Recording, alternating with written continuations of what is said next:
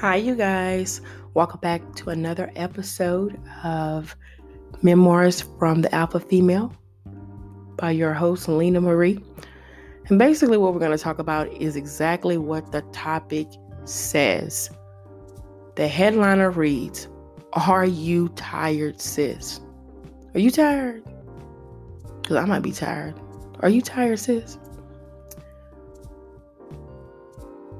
I feel that this is a very pivotal moment in society where we can look at exhaustion from a clear perspective and recognize that it plays a part in our day to day life, especially the time that we're in now. We're just coming out of a pandemic and we're still in a pandemic because the numbers are continuing to rise. And when this actually started last year, um, I'm in the profession that I'm in, it literally was boots on the grounds for me because I am in the medical field, and that means that medical is priority. And regardless of whatever may be going on with the job that I have, I have to be present due to the environment and the medical um, profession. And it's literally was boots on the ground, strap tight, handle it, deal with it. And I must say, that was the most anxious anxiety filled moment in my life when I was actively seeing patients, my patients, pass or expire due to the COVID 19 virus. It was a time where the world shifted. People were at their highest precaution practicing because the number of deaths were alarming at that time. And I remember sitting in my office and I was just looking at from it, looking at it from the perspective of the world and the mental health. And I knew what I was feeling, and I'm a mental health professional. I could only imagine what the world was trying to process. That was a lot. To go from literally being able to communicate physically outside of your home with others to total isolation limited contact to no contact. It was such a shift. And the anxiety and the depression numbers were at its highest.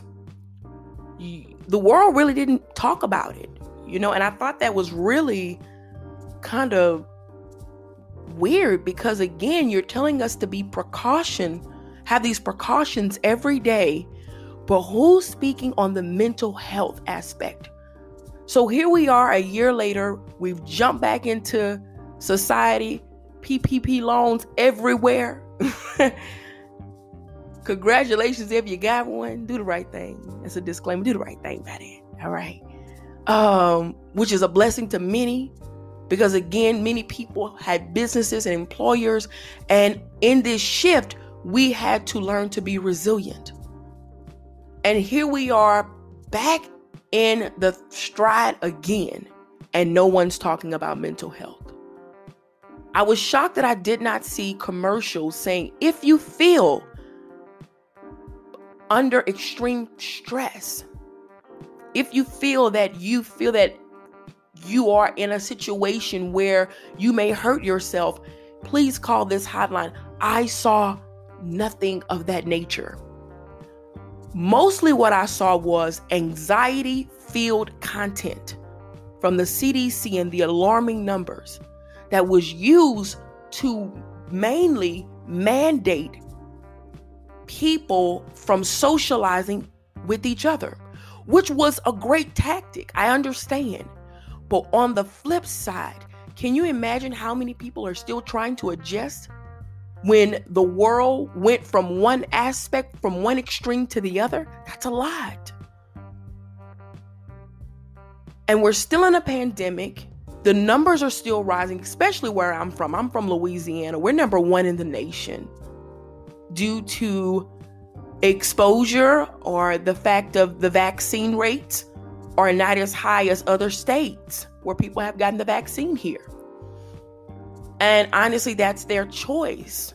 We would love for them to get the vaccine. But again, according to medical, that's your choice. And I won't get in the political political side of that. That's your choice on whatever you decide to do. I'm looking at how do we just go back and shift back like it like nothing even never happened. Cause that's where we are. Go back to work. Leave your homes. The pandemic is still out there. We have a vaccine. But I need you to be back at this job because there's no more working from home. There's no more employment, unemployment services. They're going to cut that off. What do we do when we're in situations where we're exhausted, where mental health is not a priority in America, and you're struggling to survive because you don't know how to live from a pandemic and life stressors that come along with daily living?